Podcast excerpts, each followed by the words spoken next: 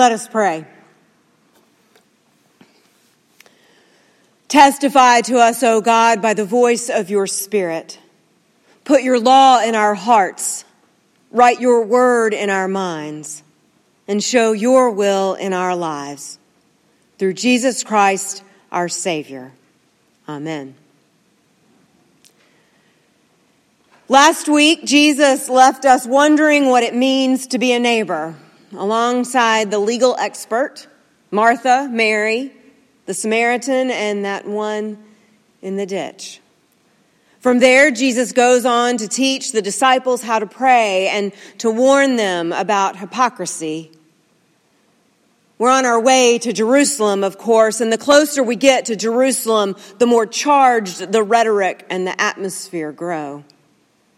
At the end of chapter twelve of Luke's gospel, Jesus speaks of what lies ahead for him and the division his kingdom brings, even as he urges those listening to watch for signs of the changes on the horizon and to choose what is right, even in the face of persecution. Now I invite you to listen as I read from Luke chapter thirteen. From the Common English Bible.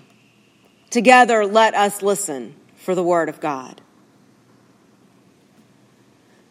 Some who were present on that occasion told Jesus about the Galileans whom Pilate had killed while they were offering sacrifices.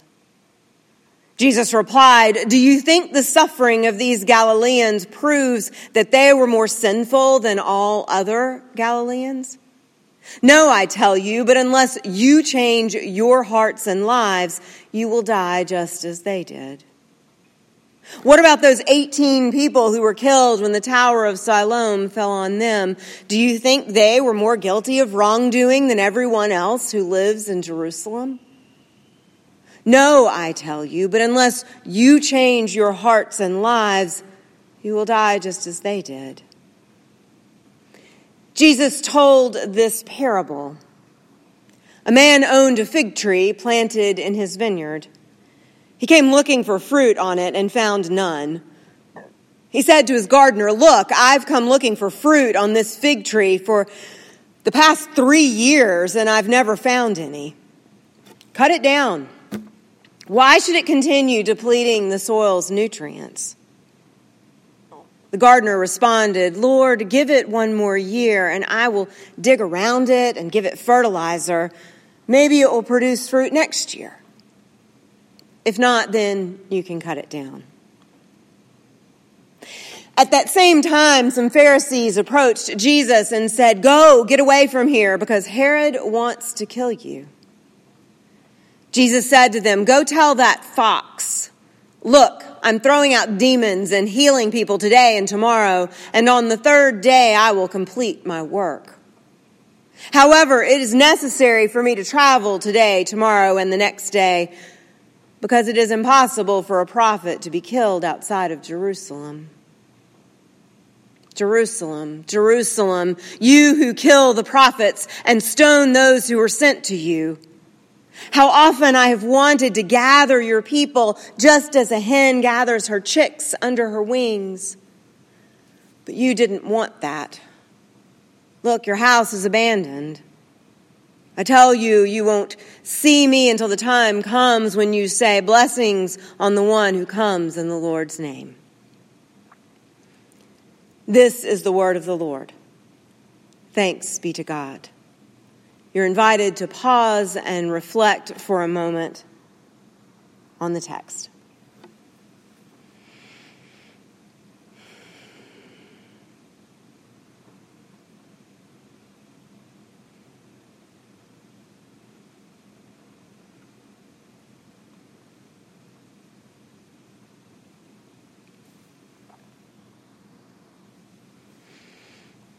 Amen.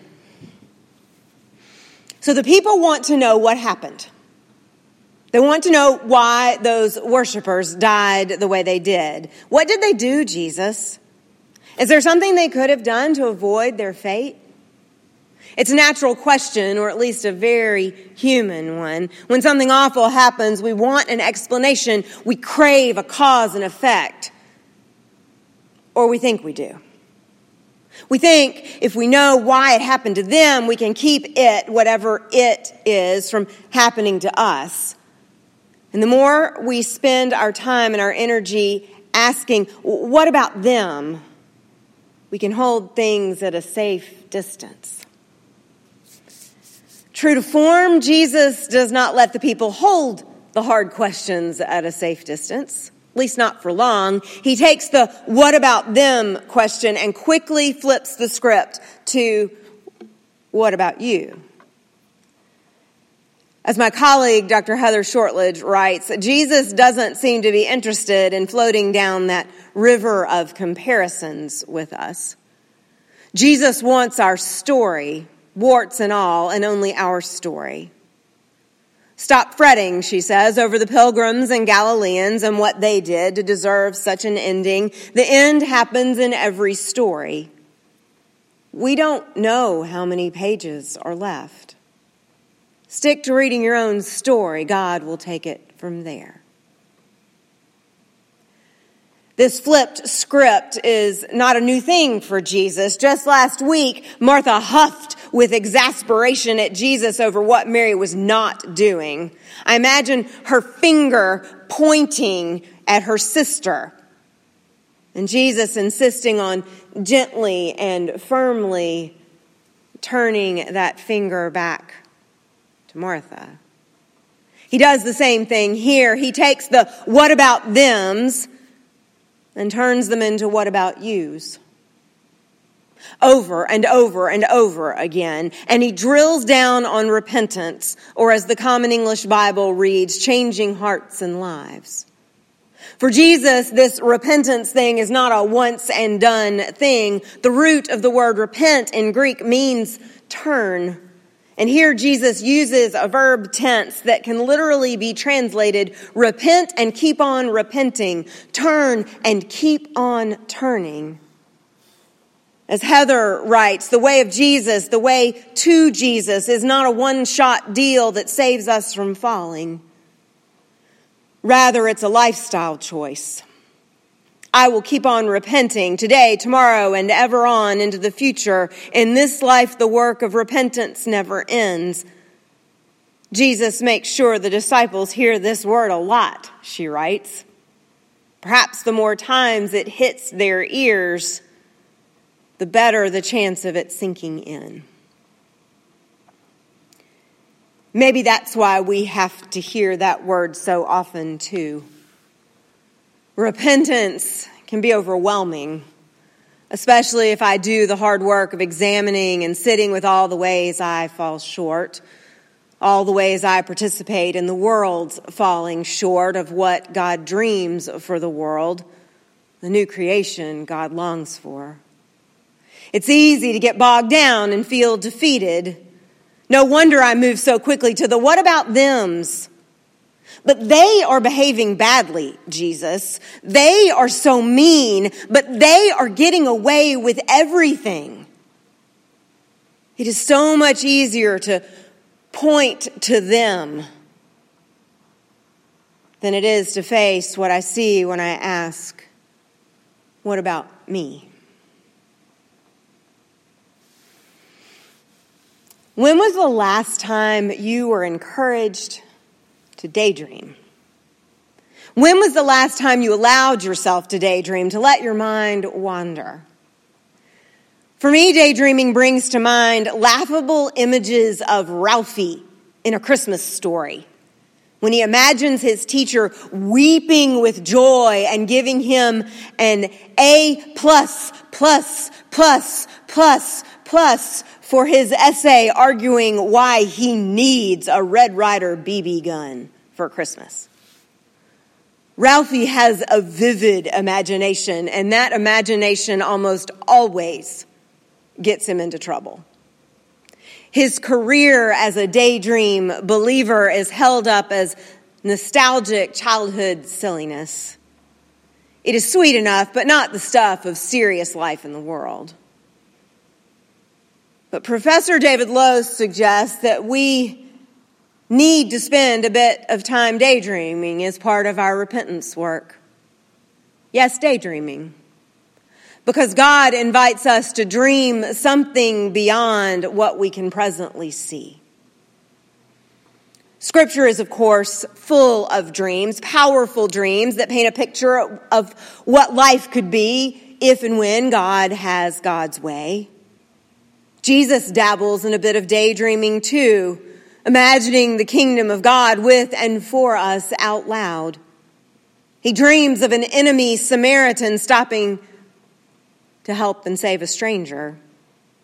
He imagines a struggling fig tree and a protective mother hen. That fig tree is deemed a waste of space and resources by the vineyard owner. That is all the vineyard owner can see. A gardener steps in and invites the vineyard owner to see something that must be imagined, must be dreamed. The gardener pleads for a bit more time so that he can tend to the struggling tree, give it nourishment and T L C so that it can be what God has imagined, so that it has one more chance to thrive and bear fruit. And Jesus imagines himself as a mother hen desperate to gather the wandering and vulnerable chicks under her wing to keep them safe from all that would do them harm. His is a daydream of a different kind of kingdom with an entirely different kingdom agenda. In Jesus, God dreams big things for the people. He dreams of a people who turn from all that would harm them and lead them astray. He dreams of their turning back to him, the only one, the only one who can actually save them and give them, give us life that is genuinely abundant and free. Friends, what does God dream for you? What does God dream for the world through you? What might God want for or from you? Where might God want you to turn? Can you imagine? Can you think of one thing, one relationship, one habit, one grudge, just one thing that you could shift or change or let go of that might bring you closer to who God longs for you to be in and for the world? Is there some practice or habit you might take up that would produce more abundant life for you, for those around you? This odd and challenging year has left us worn down and worn out. We've found ourselves staring at the same screen and the same four walls many days and have divided from one another in ways we could not have imagined twelve months ago.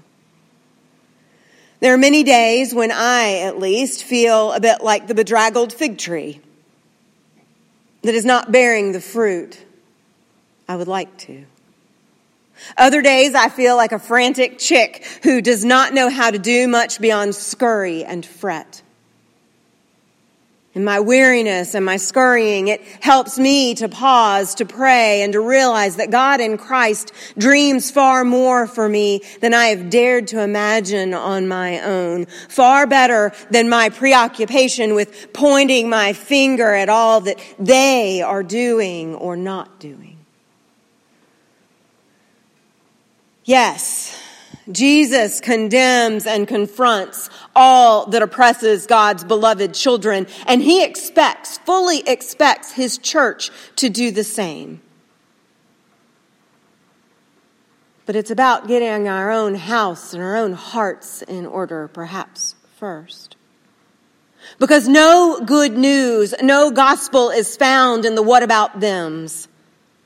The good news comes in hearing that there is still time for the failing fig tree, still time for the frantic chick, still time for me and for us if we can only find a way to turn and keep turning back to the one who wants to nurture us, the only one who can save us. So maybe it's time to daydream a bit. To let my mind wander away from the dead end, what about thems, to the holy and hope-filled, what could be with me's. Maybe it's time to daydream, to let my heart trust and believe all that God dreams for me and for us. If Jesus can be a daydream believer, maybe it would be a good thing for me to try. And if I allow myself to daydream, even just a bit, I might just begin to see a spot for me, safe under his protective wings, with yet another chance to be nourished and shaped into one who bears good and holy fruit for his sake and in his name. In the name of the Father and of the Son and of the Holy Spirit. Amen.